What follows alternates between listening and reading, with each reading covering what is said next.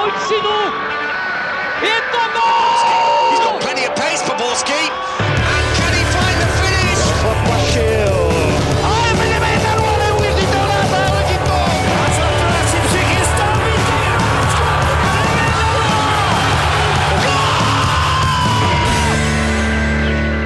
den, vítám vás u třetího dílu Fotbal Focus podcastu, ve kterém se ohlédneme za třetím a zároveň posledním zápasem českých fotbalistů na Euru a pobavíme se i o tom, jak skupina D z pohledu české reprezentace dopadla.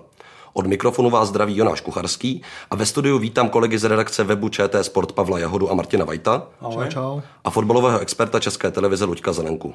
Nazdar. Já děkuji že všem, že jste přišli. A nejdřív bych se teda podíval na včerejší zápas Česko-Turecko.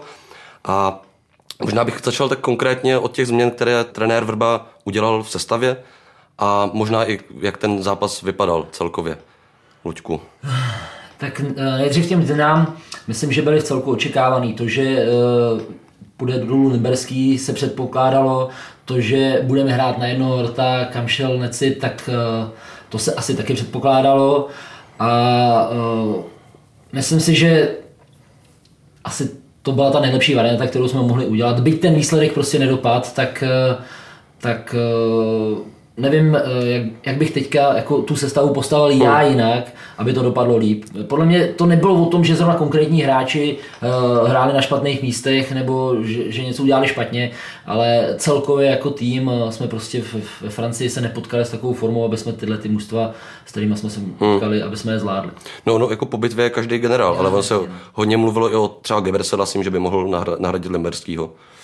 Jo, tak byla to varianta, protože uh, Limberský v těch zápasech před tím s Chorvatskem a se Španělskem v některých fázích nestačil rychlostně, co mu stačilo na ligu, tak, tak v nároďáku už tolik nešlo a, a už na první zápas se Španělskem se trošku uh, předpokládalo, že by mohl hrát Gebre Selassie zleva, protože ten jako jeden z mála krajních obránců má teďka formu a hrál pravidelně, na rozdíl od, třeba od Kařerábka.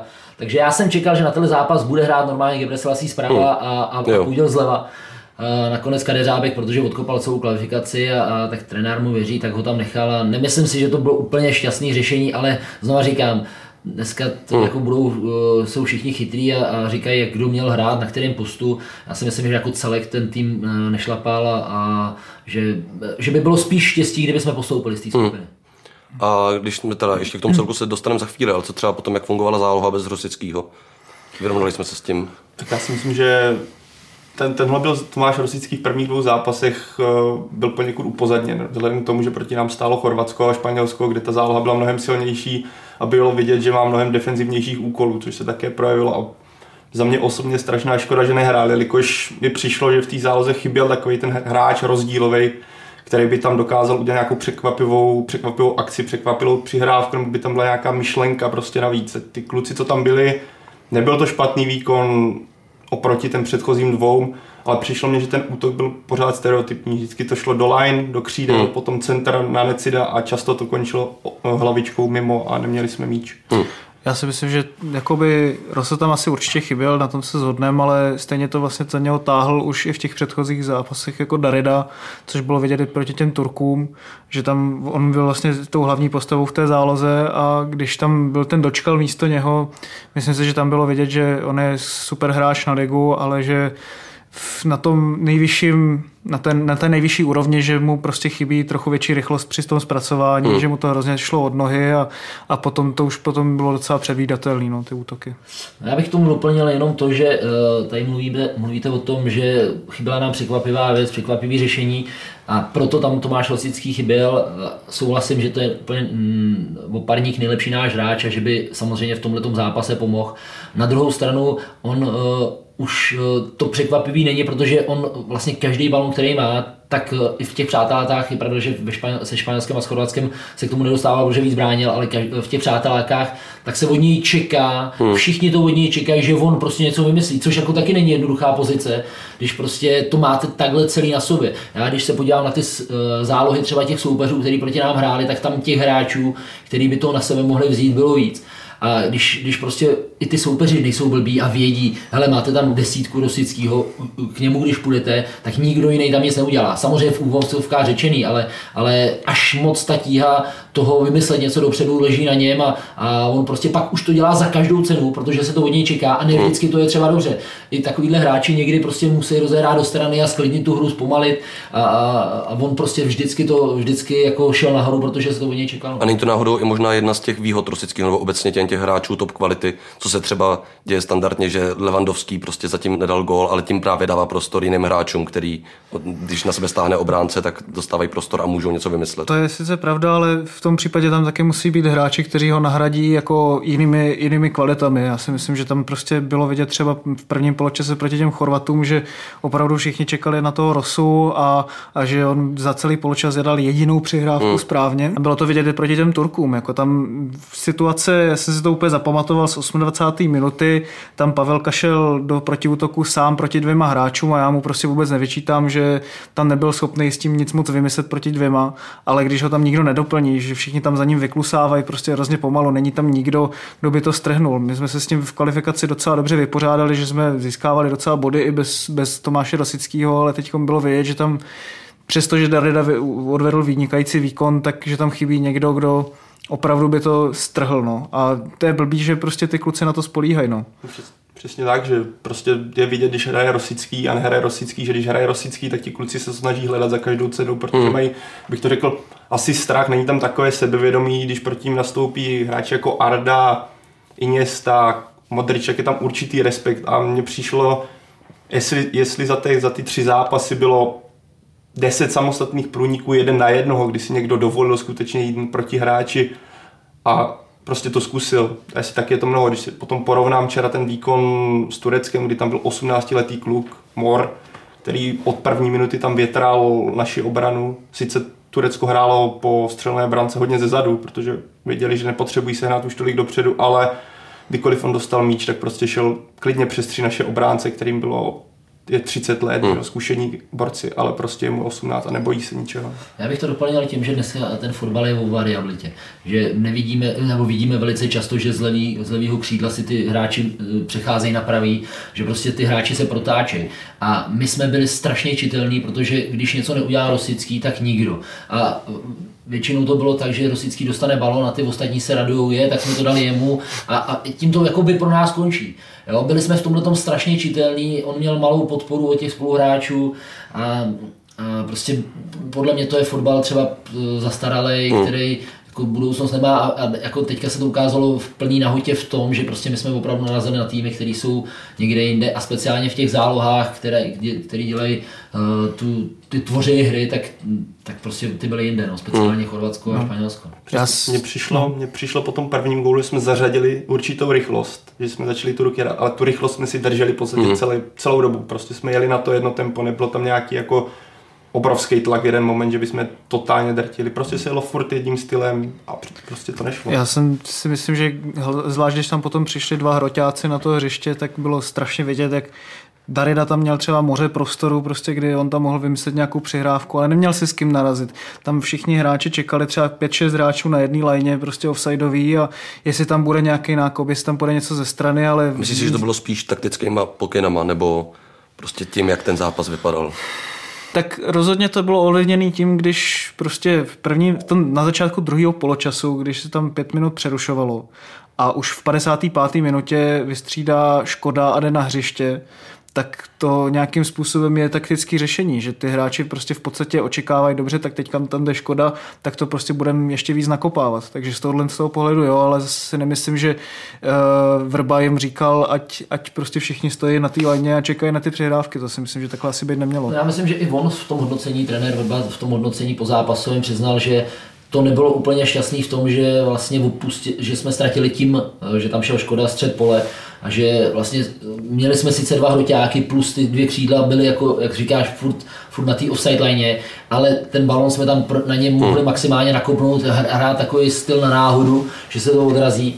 A, a prostě to nebylo účelné. A samozřejmě s tím souvisí to, o čem jsem mluvil, že, že ta sebedůvěra, ta odvaha jednotlivých hráčů díky těm špatným výkonům, eh, tý, částečný kritice, která na ty hráče dolehá, tak nebyla, nebyla hmm. na top úrovni a prostě ty hráči radši udělali řeknu, trošku alibistickou věc a nahráli prostě do strany a, a než aby se o něco pokusili sami a riskovali ztrátu. A to prostě mluví o té důvěře. A to je třeba ten kontrast oproti tomu 18-letému klukovi z Turecka, který ho nikdo tady neznal pořádně a, a prostě, který se prostě odva, který vždycky si to bral nahoru a vždycky šel jeden přes druhý, hmm. jako přes jedno. Hmm. Tam ještě mě hrozně rozčilovalo, když už jsme to teda hráli na ty nákopy, tak byl tam milion centrů, milion standardek, prostě rohů a podobně, ale když tam byl nějaký odražený míč ve vápně, tak tam nikdo nestal třeba za tím vápnem těsně, že by, že by to tam ještě jednou nakopl. Prostě vždycky tam byl někdo, kdo nebyl ani v obraně pořádně, ani nebyl v tom útoku a, a byl prostě ve špatném prostoru, z čehož prostě padl i ten první gól. To bylo smutný v tom, že ty Turci,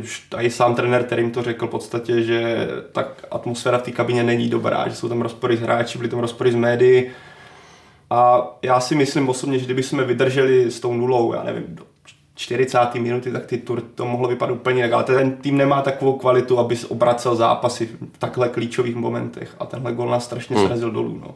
A bylo vidět, že obrat proti Chorvatsku, nebo ta remíza proti Chorvatsku byla o, na, o strašnou náhodou. Hmm. S dvou nákopech jednomu volejbalistovi a Ono teda z mého pohledu nejenom v tomto zápase, ale i v jiných ten tým působil dost jako technicky mentálně a fyzicky rozhozený, nebo jako neúplně v dobré formě po všech stránkách. Čím to je? Nebo není to trochu paradox vzhledem tomu, že i trenér Vrba měl poměrně dlouhou dobu na přípravu? Hele, takhle, první zápas se Španělskem, jdeme proti soupeři a, chtěli jsme to ukopat na 0-0. Všichni věděli, že ten výkon byl špatný.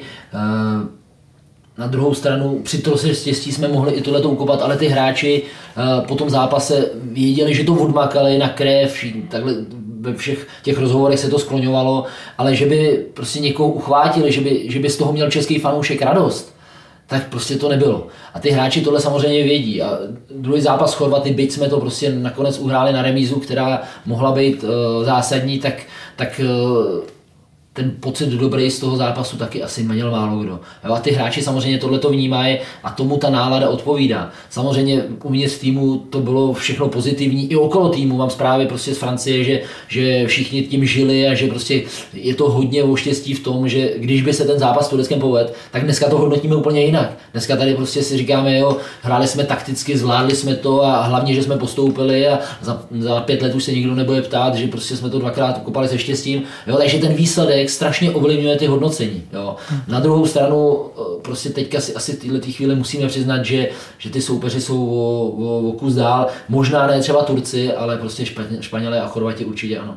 Pro mě je to jako hrozná záhada, jakým způsobem, když ten Vrba prostě měl hodně času na tu přípravu, tak to vždycky nakonec i v té kvalifikaci bylo vidět na tom řešti, že ten tým měl prostě dobrou organizaci a, a že to bylo kompaktní ten výkon a podobně, ale teďka jsem tam ani v té přípravě, ani potom v těch zápasech tady tohle to neviděl a já jsem samozřejmě nikdy v té pozici nebyl, že bych prostě byl měsíc že jo, v nějakém tréninkovém kempu a samozřejmě se na tom jako asi hodně podepisuje ta psychika, ale přijde mi to stejně zvláštní, že ten trenér to jako nedokázal nějakým způsobem vyburcovat, nebo, nebo že ty hráči nedodržovali ty pokyny. Vlastně nevím, nevím pořádně, kde byl ten největší problém, nebo jestli vlastně existuje nějaký největší problém, jestli to nebylo tak nějak všechno dohromady. No. Mě třeba zaujalo, trenér Vrba v Plzni má rád svou jedenáctku, měl vždycky rád svou jedenáctku, měnili minimálně. A když se podíváme na český tým na Euro, tak eh, z kádru nehráli jenom náhradní brankáři a stopeři, jinak zasáhli do, do zápasu úplně všichni, což mi přijde k němu.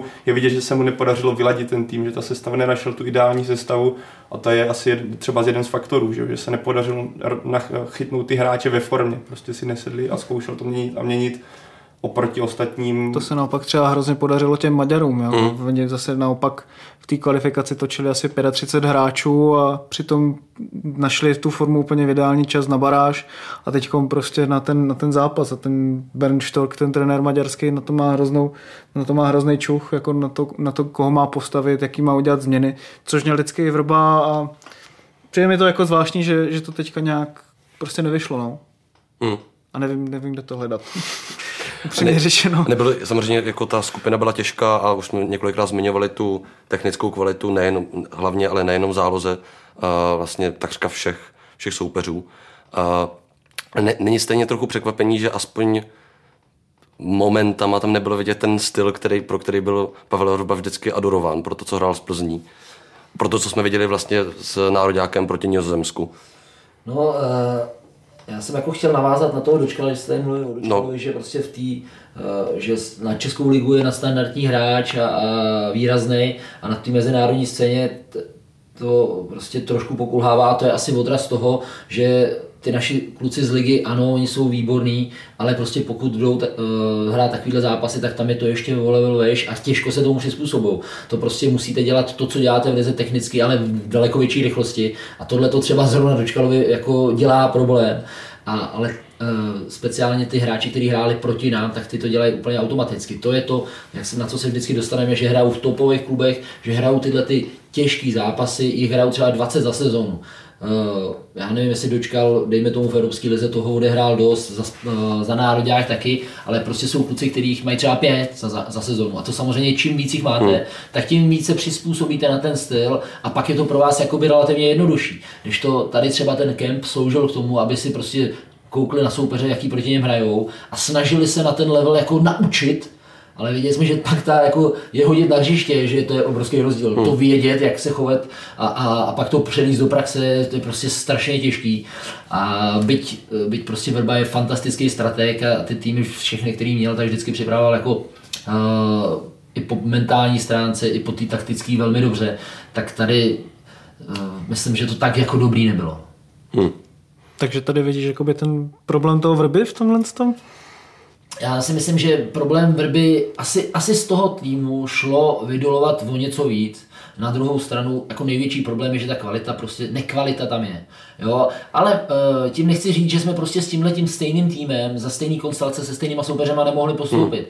Hmm. Uh, říkám, ten rozdíl mezi úspěchem a neúspěchem je prostě uh, strašně tenký a, a kdyby, je to prostě o kdyby ten gol nedali Turci, kdyby jsme ho dali my, tak Turci se třeba rozložili díky té prostě atmosféře, která byla v kabině. Otázka vůbec, jestli tam taková atmosféra byla, jestli to nebyla jeho, jenom, jenom hra nějaká ale uh, a ten výsledek by pak byl jiný a zase bychom si tady říkali, takže jsme vytěžili z minima maximum. Uh, já si myslím, že to je taková facka a, a, a já jako koukám spíš, uh, protože tam k tomu mám nejblíž do těch mládežnických týmů, prostě co děláme špatně, že nevychováváme hmm. takovýhle hráče, který v 18 hrajou prostě a, a chce Dortmund, jako třeba toho hmm. A, a, a říkám si, a říkám si, že uh, protože mám prostě několik dětí, kterými hrajou v kategoriích, že to je hodně drill, že prostě trénují furt uh, tréninky kvalitní, ale že tam chybí taková ta hravost, ta lehkost. Ta, co nám právě pak dovolí, když vidíte hráče proti sobě, vymyslet nějakou věc, a, kterou, uh, a kterým přes ně předem. My jako to víme, jak to správně udělat, ale, ale nemáme to prostě to hraní v sobě. A ty kluci to moc rvou na sílu proto, a ta technika jako pak uh, samozřejmě nejsou to dřeváci, to vůbec nechci říct, ale, ale tam ty soupeři jsou něco dál. No. Hmm. My prostě nejsme hraví jako děti, my to prostě dřeme, to vidím, jak, jak ty kategorie, jak ty trenéři prostě mají jasně daný, co musí s těma klukama hmm. trénovat a prostě to, pak ta hravost neby. A, a proto i Rosický v 630 letech, když hraje, tak, tak je radost, to je líbivý na něj koukat. Jo, když to my to máme, ostatní kluci to mají takový jako upracovaný, takový jako protlačit, urvat, jo, a takový jako vydřený a nemáme prostě, zkrátka nemáme asi hmm. tak talentovaný ty kluky jako jinde, no. Ale i vzhledem k tomu samozřejmě je jasný, že ta kvalita tam není taková, jako je třeba ve Španělsku v té současné reprezentaci, ale není jako stejně trochu třeba právě komentář Pavla Vrby včera v tiskovce po zápase, že holt je vidět, že všude se hraje fotbal jinde než u nás. Není to trochu nefér k těm hráčům, vzhledem k tomu, že prostě hol, když se podíváme na úspěch třeba toho Maďarska, který už jsme zmiňovali, tak na Euro to není vždycky jenom o tom, že ten papírově nejkvalitnější a nejlepší tým vyhraje. Vy třeba i vítězství řeků, který si všichni moc dobře pamatujeme. No to je strašně těžký jako něco říct. Prostě už na, už na tom příkladu Vrby bylo vidět, že i z té české ligy dokázal vytvořit tým, který je schopný uhrát 50 zápasů za sezónu v určitém tempu a že ta Plzeň byla schopná porazit Atletico a vyřadit Nápol v osmi finále, nebo co to bylo, Evropské ligy 5-0 jako za dva zápasy. Sparta teď prolezla jako čtvrt, nebo do čtvrtfinále Evropské ligy. Takže si myslím, že jako všichni ti hráči rozhodně mají navíc individuálně, každý z nich, než to, co předvedli. I když třeba technicky na tom asi nejsou tak, jak by, nebo tak, jak na tom třeba byla ta generace na Euro 2004 třeba, dejme tomu, jo. A určitě si myslím, že je zajímavý, co vlastně říkal, Luďku, s tou, s tou hravostí, protože vlastně třeba i to, jak byla změněná ta metodika, já nevím, před těma pěti rokama, že to mělo právě přispět k tomu, aby ta hravost v těch mládežnických kategoriích byla lepší. No tak tyhle, ty, když to bylo před pěti rokama, tak tyhle ty kluci samozřejmě no. ještě nejsou nahoře. No, jasně. Ale chceme už, aby nám to tyhle ty hráče házelo a já prostě uh, slyším ty názory trenérů skeptický, uh, ať už včera třeba ve studiu tam byl Ivan Hašek, že prostě on nevidí ty 17 letý, 18 letý kluky, který by dostávali šanci v, v ligových týmech a, a, prostě, že by to byly nějaký takovýhle super talenti, že by se nám rodili druhý, druhý Rosický. Mm. Jo ale tak je otázka, jestli prostě třeba v těch nižších kategoriích uh, už to nemáme podchycený dobře a, a, časem nám to ty hráče prdět nezačne. No. Hmm. On je ten Tonda Plachy vlastně v nějakém tom rozhovoru pro myslím Tomáše Budku uh, říkal, že, že vlastně se nám to projeví třeba za pět, za deset let, že, že vidí jakoby v těch mládežnických kategoriích, že ty, že ty kluci jsou, že ty kluci jsou mnohem techničtější, je to vidět třeba, já nevím, i když jsou takový ty uh, zápasy na Strahově nebo zápasy prostě mezi těma malýma klukama, v poločasech třeba na Spartě si myslím, že ty, že ty kluci opravdu mají před sebou jako docela, docela dobrou budoucnost, i když je to samozřejmě úplně jako absurdní říkat o 12 letých klucích. Jako, Ale asi se proto podle mě dělá víc, než se proto dělalo třeba ještě před deseti rokama. Na druhou stranu si říkám, že i když tady máme teda ty upracovaný hráče, který nejsou tak technicky zdatný, tak jestli oni to hrajou na, dřou na sílu, tak jim ta stejně ta síla ne, nestačí na takový úrovni, když potom jdou do Bundesligy, tak se tam prostě většina z nich stejně neprosadí. Takže podle mě se prostě špatně adaptují jako na tady tohle hmm. prostředí, ať už technicky, nebo psychicky, nebo že se třeba neučí jazyky, nevím, možná tady tohle všechno dohromady. Přesně, já jako je vidět, že český fotbal udělal za poslední léta velký krok, když se podíváme třeba na výkony mládežníků Sparty, že jo, kde to vede má pod Jaroslav Řebík, po, pod střechou je tam třeba trenér Holoubek a tam 19. Sparty tuhle sezonu prolítla jako horký nůž máslem, to stejný příbram, že v juniorské lize mistrů došla do čtvrtfinále a Benfiku tam trápila, která měla jasně přejet. Jako to jsou dobré náznaky, ale mě osobně, já už jsem proti tomu dlouhodobě proti juniorské lize, protože já sám jsem to zažil sice ne vrcholově, ale já se držím toho, že přechod mezi dorostem a mužským fotbalem je nejtěžší vůbec v kariéře. Přijde mně, že juniorská liga je takový oddalování. To, když se podívám třeba na Vladimíra Daridu, ten myslím hrál po dorostu, hrával ve Vlašimi v druhé lize a kde je v současnosti. Že jo. Ty kluci podle mě se prodlužují ten dorost akorát tím, že zůstávají v juniorské lize, aby je hodili do chlapského fotbalu, třeba do druhé ligy, kde by se vyhráli. Já chápu, že v té juniorské lize je to víc technický, ale pokud na to ten hráč má, tak to zvládne i v tom chlapském fotbale. Pro, pro mě osobně to oddalování té nevyhnutelné reality, která přijde a hmm. Setkání se s tím. Já nevím, jestli Luďku, co si o tom myslíš. No, navíc tam je jako paradoxní to, že 15, 17, 19, ty všichni hrajou soutěž, která je otevřená. To znamená, hmm. padá se, hraje se pod tlakem hmm. a v té juniorské lize paradoxně vejš se pod tlakem nehraje, protože tam se ta, ta je uzavřená. Jo, takže oni prostě jsou uh, teďka pod tlakem v, v 19 a teď jako si jdou ještě ulevit a, a zažít jiný trošku fotbal prostě do té juniorky. Ale hmm. jako uh, tyhle ty diskuze o tom jsou strašně jako častý. Vím, že to ještě příští rok snad jedna, uh, ta juniorka bude, ale, ale přes příští už prej nebude. Jo, takže uh, oni samozřejmě hledají taky cestu, co je správně, co je dobře. Jo, vzhledem k tomu, že prostě nám těch hráčů ubývá a prostě ta konkurence ostatních sportů je velká, tak, tak i ten fotbal musí dělat něco pro to, aby, aby ty děti na nábory chodily. A aby hlavně ty děti tam zůstávaly, aby, aby prostě nekončily. Jo, já prostě fakt vidím v těch ročníkách, kde hrajou moje děti, že, že ty děti ten fotbal přestává bavit, protože oni dřou, drillujou a, a ztratí tu lásku k tomu fotbalu, protože je to nebaví nebaví. A já mám strach z toho, že se prostě na těch tréninkách dělají věci, které uh, nejsou zábavné a které ty kluky spíš odradějí od toho dlouhodobě. Neříkám, že prostě po tréninku půjdou a mě to dneska nebavilo a končím. Ale dlouhodobě, když se to opakuje, tak prostě oni z toho ztratí radost a, a pak samozřejmě logicky i lásku k tomu sportu. Tam jsi vlastně říkal s tou devatenáctkou té příbramy a 19, v podstatě devatenáctkou příbramy, protože ona to je juniorská jakože, Liga mistrů a devatenáctkou Sparty a asi to jsou nějakým svým jiný případy, ale tam vlastně tady taky jsme měli devatenáctku, že jo, před, která před pěti rokama pod tím hřebíkem byla ve finále mistrovství Evropy a hrála proti Španělsku vyrovnaný západ výborný, ale uh, jako vždycky ty mládežnické kategorie u nás nějakým způsobem šly, ať už se třeba podíváme i na tu 21, co byla v roce 2007, myslím, no, za trenéra Soukupa. Jo? Jako v každé generaci nebo pologeneraci třeba dejme tomu, tam prostě byla nějaká mládežnická repre, která byla schopná, ale jak ty Lučku říkáš, bylo to o drillu, bylo to o taktice, bylo to upracovaný už, už tehdy a tady tohle všichni ti hráči jsou schopní nějakým způsobem nějakým způsobem dohnat.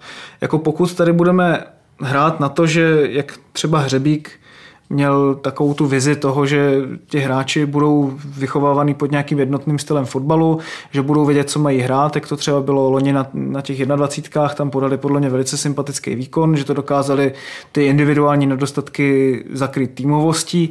V tom případě je to dobrý, ale potom tady taky musí být jako nějaká jednotná výchova, aby ty hráči byli schopni se poprat s tou rychlostí a taky to je potom dožené k, k těm lepším technickým výkonům. Takže to je otázka, co jsme jako za národ. Je pravda, že prostě uh, ta adaptace naše v zahraniční je, je prostě složitá, když to srovnáme s tím, jak se prosazovali Nedvědové, Šmicrové a Bergerové, tak dneska ty kuci prostě narážejí a ne vždycky kvůli tomu, že jsou prostě horší, že jsou špatný. Uh, já zase, když jsi tady narazil na, na tu dvacítku, tak uh, když si prostě promítnu tu sestavu, ve 20 letech už prostě to jsou hráči, který už to jako skoro je jasný, že to, je, že to bude prostě na kariéru velkou. A, a kolik jich jako za, zaniklo, Fenin, Střeštík, hmm. to jsou prostě kluci takový, jako, e, který byli v té dvacíce a kterým se předpovídala obrovská budoucnost, já nevím, brankář taky hnedka přestupoval někam do Parmy. Hmm. a, a, a, prostě dneska o těch klukách neslyšíme, což prostě je asi někde chyba, třeba je to i v té výchově prostě rodina, že, že prostě ty kluci mně přijdou, že my chceme sebevědomí, aby si věřili, aby na tom hřišti eh, jako něco předvedli, aby měli odvahu, ale my je naučíme, nebo my je učíme sebevědomí takový, takový nezdravý, jako že jsou nabachrovaný, že jsou to takový flouci, který prostě ve 20 tamhle vyhrajou dva zápasy a, a prostě a všichni si z nich sednou na zadek a nemají takovou tu zdravou, tak, takovou tu pokoru. To já, z mýho pohledu není sebevědomí. Sebevědomí je, když prostě se prohrává 2-0 a ten hráč zvedne hlavu a stejně chce hrát a, a nabízí se a, a my podle mě jsme jako špatný povahy. Aspoň ne, neříkám všichni samozřejmě, nechci to házet do jednoho pytle, že všichni hráči jsou takový, ale, ale obecně mi to přijde, že, že prostě v tomhle tom trošku pokulháváme a podporují to i názory třeba agentů, který já slyším jako manažerů českých, kteří říkají, Čechy nikdo nechce. Tady jednou si nikdo nechce Čechy. Já říkám, proč Čechy? Jako, tam přece jde o tu kvalitu toho hráče. Ne, mentálně Čechy nikdo nechce. Protože hmm. prostě my jsme, my, nám se něco povede a hned okamžitě strašně vylítneme, ale, ale prostě takový to, ta spíš nabubřelost, než, než prostě, že bychom si věřili sami. Jo. No je to složitý, jako asi bychom se tady mohli pouštět do nějakých hmm. Eh, hlubších těch, já zase nechci na nikoho ukazovat, nikomu říct, ty seš takový, ale, ale dělá to na mě ten dojem a samozřejmě podlíhá to tomu srovnání s tou historií, s tou minulostí, hmm. která je relativně nedávná, protože prostě kluci ještě 2004 hráli fantasticky a byli jsme prostě nejlepší tým na Euro. Jo, a, je to prostě o nějakých 10-12 let později hmm. a, a, teď jsme tady jako s hlavou v dlaních. No, no a k tomu se i trochu váže to, že vlastně po, týhletý, po tomhle euro už asi velká část reprezentace bude končit. A uh, já samozřejmě se nabízí se otázka, co s tím, nebo respektive jestli ta přestavba týmu, která určitě musí proběhnout, jestli už nějakým způsobem nemohla proběhnout i před eurem, samozřejmě už jsem milionkrát řešil Šejk, Černý a všichni, že? To, je, to je asi zbytečný znovu to otevírat, ale... Tak ona je asi otázka, že v podstatě možná bude potřeba jeden ten turnaj obětovat, aby se ten tým jedna ta kvalifikační jako eh, doba prostě se bude muset obětovat tomu, aby ten tým se sehrál třeba. Uvidíme, jako te, te, teď to vypadá, že velká část toho týmu skončí, že jo? Já nevím, jak to bude s Rosickým, ale skončil Lim, eh, Limberský, skončil Lafata, skončil Plašil, Limberský asi možná to pověsí, taky teďka je otázka, co Petr Čech, i když za mě, podle mě by bylo super, kdyby Petr hmm. Čech zůstal, protože to je jediný hráč, který má ve světě v současnosti český nějaký jméno a pokud tam dojde k nějakému přerodu, přijde Šik, přijde třeba Černý, tak bude zobudovaný Juliš, tak právě on by byl mohl být tím mentorem pro ně, že jo, který by mohl předat zkušenosti a mohl by ten tým jako kdyby držet pospolu a nemuselo by tam dojít takovému zásadnímu propadu, že jo. Hmm. Ale já, já upřímně se celkem těším, co teďka přijde, protože jak jsme, se, jak jsme se bavili, Václav Černý je podle mě obrovský příslip českého fotbalu. Začal se v Ajaxu prosazovat a pokud mu trenér Robert dá šanci, tak třeba se dočkáme podobného, podobného hráče, jako mají teďka Turci, když se vrátím zase k Turkům, k tomu Morovi, že jo. Ale uvidíme, no tak je otázka, protože trenér Vrba už když přišel k reprezentaci, tak říkal, že ten tým chce omladit co nejdřív a že to chce ukopat jako s tou mladou generací a nakonec ten věkový průměr byl o rok a půl starší. Ale těžko říct, jako jestli měl zase jinou možnost, protože když se podíváme na tu generaci hráčů, na kterých on chtěl stavět, podíváme se na ty hráče, kterým je třeba teď kolem těch, nebo něco pod 25, hmm. to je, já nevím, Kalas, Uh, Kozák, já jsem se to tady všechno napsal, já se na to podívám. Vidra, Kozák, Kadlec, Kalas, Vácha, Brabec, Hušbauer, nebo ale i ti starší jako Jiráček, Pilař, nebo Petrák, Juliš, Frídek, jako to, je, to jsou všechno hráči, prostě samozřejmě někteří z nich jako ještě mají něco před sebou, ale někteří z nich už měli být úplně jinde. Jako Vidra a Kalas stoprocentně. Jako třeba zvlášť ten Kalas si myslím, že měl na to, aby byl jedním z nejlepších stoperů jako evropských, si myslím stoprocentně, ale tam je taky možná otázka, jestli oni třeba dělají dobrý kariérní kroky, spousta z nich je hrozně často zraněných, tak jako tady se vlastně možná projevuje ten drill, že oni ti kluci možná jsou až moc přep, přepnutí jako v těch mládežnických kategoriích, že potom ne, nezvládají tolik toho fyzického vypětí na té na nejvyšší úrovni. Jo. A taky je třeba otázka, protože my jsme třeba před pěti rokama tady měli v lize hráče jako je Jacko, Bony nebo Kucka a všichni z nich prostě dokázali udělat nějaký ten mezistupeň, než šli do těch řekněme top klubů, jako jo, že ten Bony šel do toho Arnhemu, eh, Kucka šel do Janova, pokud vím, a Jacko šel do Wolfsburgu, prostě kde potom snad rok nebo dva na to vyhrál Bundesligu. Jestli třeba taky není chyba v těch hráčích samotných, že chtějí moc brzo do toho velkého klubu, nebo v těch agentech, že jim nedokážou sehnat jakoby jiný angažma, Protože ten Kalas byl taky referovaný prostě všude možně, třeba do toho Kolina nad Rýnem šel jenom proto, že Chelsea prostě dělala nějakou spolupráci a on měl být jako ten předvoj, jo. Takže... Jo, ale on tam celou tu přípravu hrál a jeho pak nějak trenér úplně odepsal, no. takže to bylo, to bylo asi hodně smolný, ale ale jak říkal, já si zrovna v Kalasovi jsem viděl jako budoucnost české obrany, že? ten atletický stoper, rychlej a, a Technický, je, prostě to je všechno to, co má ten moderní stoper být. Teďka je Middlesbrough a Jaro z velké části, části proseděl, že? protože mu Karanka prostě nedal šanci, nebo prostě ho stavil na pravýho beka a hrál tam líp nějaký, myslím, Iránec. Tak snad za pět, za šest let, co je v té Chelsea, tak podstatě byl na samých hostováních v jedním ročníku, kdy zůstal v Chelsea, tak si zahrál jediný zápas, kdy akorát Liverpool v podstatě připravil o titul, jako jo, což přijde tak, bylo krásný, ale... Jako bylo to krásný samozřejmě, ale... Hele, takže postupně. Nejdřív, eh, co se týče toho týmu složení, jaký vzal Vrba na, na to, je pravda, že říkal o tom, že to omladí, eh, ale realita byla jiná, protože jsme byli třetí nejstarší tým. Jo. A samozřejmě ono to je těžký, máte hráče, který prostě v té reprezentaci něco, odkopali, Rosický, Plašil, no, Čech a, a nechcete jim před Evinem říct, ale eh, teď je čas na změnu. A, jo, ono se to i blbě říká z té pozice trenéra, jako ty tam nepojedeš, hodně si nám pomohl, ale na euro ne. Teď je třeba šance na to, to omladit, protože nějaký jakoby neúspěch, ta generační výměna asi přijde.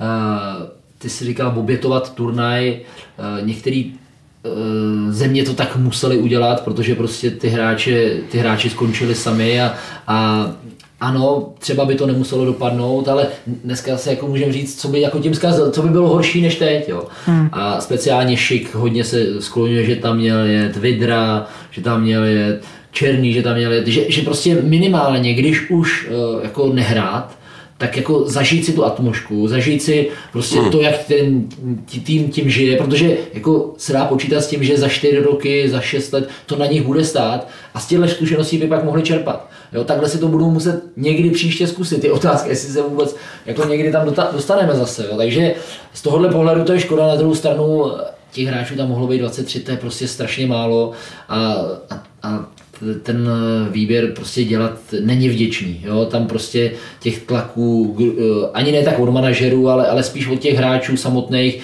který prostě v, tom, v té reprezentaci něco odkopali a který jí něco dali, tak, eh, tak je prostě velký. Dneska jsem četl nějaký vyjádření eh, Kadlece, který prostě vysloveně řekl, že je strašně naštvaný na to, že odehrál 70% nebo 80% kvalifikace a že nedostal ani, ani na minutu možnost hrát. Jo, prostě ten trenér se asi nemůže zavděčit všem a myslím si, že Verba je, je ještě dobrý v tom, že si jako dupne do stolu a já to udělám takhle, protože já to tak chci. Že prostě byli historicky trenéři, kteří reagovali na, na tlak médií, manažerů a prostě dělali ty nominace třeba i, i prostě na, pro někoho, Jo, a když to Vrba je jako v tomhle silný a je to osobnost a je respektovaný, takže má tuhle tu pravomoc, ale prostě vždycky se bude spekulovat, jestli tenhle ten nebyl lepší než tenhle ten. A prostě to, ty otázky budou vždycky a víc jich bude potom, když budou neúspěchy samozřejmě. Když se něco nepovede, tak, tak to každýho napadá a, a říká si, tak ten by mohl být, ten by mohl být. Takže je to ovlivněný tím neúspěchem. Myslím si, že teď je čas na tu generační výměnu. No. Hmm tak je otázka, jestli to neoslabí nějak právě z tohohle z toho pohledu tu pozici toho vrby, který si teď v podstatě mohl diktovat, koho tam chtěl a, a taky v podstatě si možná vytvářel nějaký, řekněme, politický tlak tím, že i kdyby se to nepovedlo, tak hele, já tady můžu mít nějaký nabídky z Ruska, takže můžu potom odejít, takže uděláte líp, když si mě třeba pojistíte na další dva roky. Jako jo. Takže tam možná bylo vidět, že i třeba z tohohle z toho pohledu on s tím mohl počítat, i když si nemyslím, že takhle no, úplně to, myslel to, dopředu, to, ale, ale, ale myslím si, že tam to bude zajímavý sledovat z tohohle z toho pohledu, jestli on se na to třeba za rok nevykašle, že tohle to nemá zapotřebí mít ten větší tlak na sobě. Já, já myslím, já jenom kdybych jako zacáhl do tohohle, protože ho trošku znám, znám lidi z jeho okolí, který jako s kterýma to konzultu, tak uh, Samozřejmě ten úspěch může něco ovlivnit, nějaké rozhodnutí, ale rozhodně plně není spokojený s tím, eh, co je to reprezentace ve srovnání, co je klub. Protože ten každodenní trénink, každodenní práce s manšaftem, on prostě tímhle žil a v nároďáku to má jiný, zkusil si to a myslím si, že mu trošku chybí to, ten každodenní kontakt s hráčem. Jo? Že prostě tady to je hodně manažerská práce a ten, na to musí jako být speciální trošku trenér. Jo? A podle mě ho hodně ovlivní i tohle, že prostě, že, že bych hmm. chtěl zkusit hmm. on pracovat fakt, celý rok. On je fakt v nejlepších letech no, prostě. Právě, a... Jako, vím, že nejsem trenér, ale viděl bych rád Pavla Vrbu někde ještě si zkusit klubovou, klubovou kariéru, protože mi přijde, že to je jeden z mála Čechů, co může udělat já nevím, jak je na to jazykama v současnosti, jestli spěloval nějak angličtinu nebo němčinu, ale věřím, že by mohl klidně prorazit na západ. A potom třeba řekněme, kdyby strávil 5-10 let někde v nějak, nějakém klubu na západě a vrátil se zpátky k reprezentaci, za prvé by už získal další zkušenosti a za druhý, jak říkal Luděk, já, a on to myslím podle mě Pavel Vrba sám říkal, že ho ví, že mu, mu chybí ta trenérská každodenní kontakt s hráči. To říká v podstatě v každém rozhovoru. Jako no. že že prostě jeho to nemůže tolik bavit, ta reprezentace no. současnosti. To je taky prostě práce vidět, kdo, kdo je tam za trenéry. Že? Conte, který je v podstatě nejlepší trenér na turnaji, tak je mu, já nevím, 40-50 a hnedka už potom jde do Chelsea, protože mu chybí přesně to samý. Jako, jo. Jinak jsou tam trenéři po 60 ve většině případů. Hmm. V případě Del Bosqueho snad je k 70, takže, takže, takže ti už v podstatě taky chtějí takový to pomalejší tempo a... Svůj klid. No, no, no, přesně tak. No. Ale takže, to pravda, chcou mít svůj no. takže, takže tam si myslím, že to je asi, asi trochu takže, něco jiného. No. Takže z vašeho pohledu by bylo rozumný, kdyby Vrba od národňáku i z těch důvodů uvažoval že odejde třeba na nějaký čas. Ono, když si už přišel vlastně k té reprezentaci, tak se spekulovalo, jestli je to vůbec pro ten český fotbal dobře, že, mm. že jde k té reprezentaci. Jestli by nebylo lepší, že by zůstal u Plzně a vychovával tam ty hráče, což vlastně se projevilo i na tom Euro 2012, kdy to v podstatě udělal tu repre pro Michala Bílka, dá se říct, jako do, do, do, do jisté míry samozřejmě ale to si myslím, že to nemůže stát samozřejmě na jednom člověku a že ta reprezentace má být nějaká špička ledovce, o tom se taky takhle mluvilo už dost. A tady na tomhle tom euro se podle mě projevilo to, že to není o jednom člověku, že ani ten Vrba s tím není schopný udělat zázraky. A myslím si, že jestli tam místo něho bude trenér, který je kvalitativně třeba o něco málo níž, ale ty podmínky v tom českém fotbale budou lepší. V tomhle tom si myslím, že on měl pravdu, když mluvil o tom, že tady prostě to prostředí není, že ty hráči nejsou, že, že on se ani tak nevymlouval možná na ty hráče, když to tak mohlo vyznít. Ale otázka, no. Taky si myslím, prostě jestli reprezentace chce nejlepšího kouče, tak asi si musí podržet drbu, no. On šel jako k nároďáku hlavně kvůli tomu, že Michal Bílek, eh, ta averze vůči němu a ta, ta podpora jako fanouškovská média byla strašně malá a Vrba byl ten snad jediný trenér v tu chvíli, hmm který tohle to jako, by se to otočilo. Což se taky otočilo. Všichni ho měli rádi, byl chráněný médiama, moc si na něj nikdo nedovoloval, takže ten klid kolem nároďáků se byl jako úplně někde jiný, než bylo třeba před eurem, před eurem v Polsku. Jo, takže tohle splnil. Je otázka, jak teď, protože uh, včera Hladě Vízek předpovídal, že se asi do něj trošku pustí všichni. Uh, je otázka, jak to bude přijímat, jaká bude ta reakce uh, vůbec z realizačního týmu. A třeba i to budou věci, které ovlivní to jeho další rozhodnutí, ale rozhodně to asi není teďka postavený na tom, že, že by měl odejít, protože tohle se nepovedlo. To, prostě já si myslím, že ve sportu je to úplně normální, že jsou věci, které se povedou a jsou věci, které se nepovedou. A, a už jsme tady rozebírali, že to nejde úplně hodit na jednoho člověka, hmm. na jednu od, opra, odpovědnou osobu, byť on prostě je ten hlavní a dělá ty rozhodnutí zásadní, tak to prostě asi na něj hodit eh, nelze. A když jsme se dotkli toho Bílka, tak jenom rychle myslíte si, že by ta atmosféra, která teďka sice není asi úplně dobrá v českých médiích, jak by to vypadalo, kdyby v současné době byl furt trenér Bílek a ty výkony na euro byly takový a ten výsledek byl takový. Asi by to tak to si, to si stačí jako jenom představit. No. To je sice... podle toho, jak se směješ, tak je, je odpovídáš. no. Dostalo by tak, tak, tak říkej čočku no, v současnosti, asi to těžko. Já myslím, že ta atmosféra eh, po celou dobu toho Eura, už jsme to asi tady říkali, byla jako hodně pozitivní směrem k manšaftu, že se furt jako hledali ty pozitiva, i když prostě špatný zápas s Chorvatskem, eh, nakonec 2-2, prostě fantastický výsledek, mohl být prostě zásadní ten bod, tak stejně uh, se hledali spíš ty dobré věci, ty pozitivní, než aby se útočilo na jednotlivý hráče, na, jedno, na trenéra. Jo, že, že, a k tomu samozřejmě přispěl i ten Verba, přispělo hmm. k tomu, že ta kvalifikace, že jsme postoupili z prvního místa ve, ve skupině, která byla prostě strašně těžká, kvalifikační, myslím. Jo, takže takže to se projevilo na tom, že ten tlak na, na hráče ze strany veřejnosti a médií nebyl takový. Ale myslím si, že teď, teď to trošku jako změní. Teď asi trošku něco dostanou. Uh, ono je otázka, jestli to prostě uh, včera Ivan Hašek říkal, že, že třeba právě to, že ten tlak byl takový a že vlastně ta nenávist až fanouškovská, že se pískalo, byla to tak vyhrocený, že to ten mančav semklo a že proto jako, jako teď my vám ukážeme teda. Jo? Neříkám, že teďka nechtěli ukázat, ale, ale prostě třeba tohle tu páku tam neměli, protože jako všichni stáli za ním a všichni říkali, to bylo dobrý, to bylo dobrý, aby je pozitivně nalaďovali, aby je drželi. Jo? A, a, a nakonec se ten mančav nezvát, ale já říkám, to prostě těch důvodů můžeme najít stovky. Hmm. Tak jako s tou atmosférou spíš bych řekl, že třeba z pozice jak to tady vidím kolem sebe, těch fanoušků normálních, tak asi byla taková spíš taková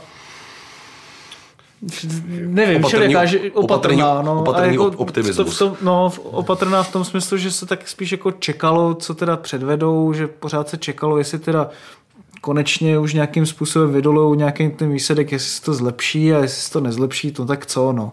Ale že to vlastně ani to euro hmm. nebylo až tolik sledovaný nebo až, až tak vypjatý, tak to vlastně taky svědčí něco o tom, že možná pro ty lidi ten fotbal už není takovým zdrojem něčeho, co u nás, něčeho, co by bylo zásadní. Takže prostě. myslíš si, že kdyby byla stejná generace jako Euro 2004 zápas Česko-Nizozemsko, tak by to nemělo takovou odezvu, jako to mělo tehdy? Ne, samozřejmě, že, samozřejmě, že jo, ale i ta síla té reprezentace se na tom nějakým způsobem projevila, že všichni věděli, že to bude skupina smrti, no tak dobře, no tak se na to podíváme, ale nevím, jestli úplně... Já teda musím říct, že já jsem jako, já jsem, já žiju v komunitě, kde to ty lidi zajímalo extrémně. Samozřejmě prostě v té fotbalové uh, se na to čekalo a bylo to prostě hmm. očekávané, bylo to s nadšením a, a mám velký signál i z lidí, který jsem já posílal, který byli přímo na zápasech, že jsou zklamaný z toho, že vlastně to je ale jasný, že, že prostě za to vyhodí nějaký peníze, že se tam nějak letí a že prostě tomu něco obětujou a že e, vlastně ten efekt to pro ně nemá, protože oni, oni tam jeli, protože chtěli jako takovou ten, to nadšení, to jako sounáležitost s tím týmem, takový to prostě hrdost a oni se mi vraceli ty lidi a říkali, ty hele, já byl zklamaný ne z toho, že jsme prohráli 1 ze Španělska, nebo ne z toho, že jsme hráli 2-2, ale ty, já, já prostě jsem nevěděl, z čeho mám mít radost na tom zápase. Já jsem tam prostě nezažil ty euforické pocity, které lidi jako fanoušci mývají, když na to koukají. Jo, a to jsem prostě tomu úplně rozuměl včera, když jsem prostě na to koukal v těch žlutých lázních, kde prostě kde ta atmosféra byla taky chcíplá, protože vlastně ty hráči tomu nepomůžou na, na tom hřišti. Jo. A to jsme ještě včera hráli jako relativně nejlíp z těch tří zápasů. Hmm. Jo, a, a, a, bylo to jenom prostřednictvím obrazovky. Ale uh, ty lidi, co byli prostě na Španělsku a co, bylo na, co byli na Chorvatsku, tak, tak mi říkali, že jsou zklamaný ne z toho, jak jsme hráli, ne, ale že prostě vlastně pro ně to nemělo žádný efekt. Oni, oni jenom přijeli do Francie se podívat na fantastický stadion, uh, atmosféra úžasná na tom, v tom hledišti, tohle, ale, ale nepodpořili to ty hráči. No. Hmm. Tady vládne totiž určitý skepticismus, protože když si vzpomeneme furt na rok 2004, kdy ten tým byl takový, jaký byl, že na to euro měl, anebo měl prostě euro vyhrát, bohužel se tak nestalo. A prostě lidi se, řekněme, namlsali, že jo, rádi vzpomínat eh, na tuhle dobu, že jo, a když si to srovnáme, ten tým a tenhle tým, tak to je asi jeden z důvodů, že jo. Zase... nejsou ty individuální důvody, hmm. jak říká Luděk, není tam ten výkon nějakého hráče, který by si řekl, hele, prohráli jsme, ale to bylo fakt jako super, jak si to tam třikrát vymotali, tyjo, dali si to, padlo se, padlo, ale prostě to tam, to tam za ty tři zápasy nebyl takový moment, na který bych si teďka penalta Necida, která byla teda suverénní mm. jako nápadu, to, ale prostě tam není moment, že bych si řekl, to, to bylo super. Mm. Třeba na to, jak, já, já se budu zase opakovat jo, s tím morem, ale prostě na to, ten, ten, já jsem já jsem dřív v životě neviděl hrát, ale prostě ten kluk jak si je tam vodil. A to asi budu z toho zápasu prostě si ponesu teďka, že prostě si to dlouho ponesu, co tam udělal 18 letý kluk. A i kdyby ty Turci prohráli, tak já si z toho prostě budu pamatovat, hele, ten je fantastický. A to tam prostě nebylo. Hmm. Hmm. Jako, když to vlastně srovnám s tím okem, tak vlastně taky před 15 rokama jsme měli, já nevím, zlatý hetrik, bylo Nagano a všechno a ta, ta úroveň je jako vodost nižší teďkom, ale na druhou stranu i ta atmosféra třeba na tom domácím mistrovství světa nebo, nebo letos, že byla taková pozitivnější, ale to, jako to samozřejmě musí podpořit i ten tým, je to takový dohromady hmm. asi tohle to všechno. Že i třeba loni na, na, na tom euro těch 21, tak mně přišlo, že ten tým fakt jako hrál výborně a že tam bylo hodně pozitiv a že to bylo takový povzbudivý a což teď nějak nevím, nebylo. Tak to asi můžeme Ale... uzavřít na krásně pesimistickou notu. ne, bylo optimistický. Jako já ještě teda musím říct, že teďka se chystám eh, do Francie, právě já budu komentovat ty poslední zápasy tam, no. vyřazovací, takže se moc těším právě na tu atmosféru, protože eh, mě jako, eh, mě to daleko víc baví ten fotbal, když je, to, když je k tomu ta atmosféra. Koukat na to v televizi je hezký, to si ho jako užiju, že vím, jako pak ten měl udělat klíčku doleva, tak jako odborně, ale mě úplně nejvíc na tom fotbale fascinuje to, jak ho všichni milují hmm. a jaká atmosféra okolo toho, takže mám radost z toho, že si to teďka užiju s těma týmama, který měli to štěstí a postoupili a, jsou v euforii. Ale, ale dělám Slováky s Němcema, takže na to se moc těším, že vlastně je to v Lille, takže v Lille i potkám jako fanoušky, protože já, já mě se hro, mám hrozně rád, zažil jsem to xkrát, tyhle ty atmosféry v ten den zápasu v těch městech, jo, kde se prostě vytvářejí ty fanzóny a, a to prostě si jako hrozně mám rád, užívám si to a těším se, že tam bude někdo, komu budu rozumět. Tak to se budeme těšit s tebou a posluchači se můžete těšit na to, že v dalších dílech Fotbal Focus podcastu se teda budeme věnovat vyřazovacím zápasům. A už bez Čechů. A už bez Čechů teda, bohužel, nebo naštěstí záleží na tom, komu fandíte. Děkujeme za poslech, za pozornost a děkuji vám, kluci, za čas. Díky, díky. Čau, čau, čau.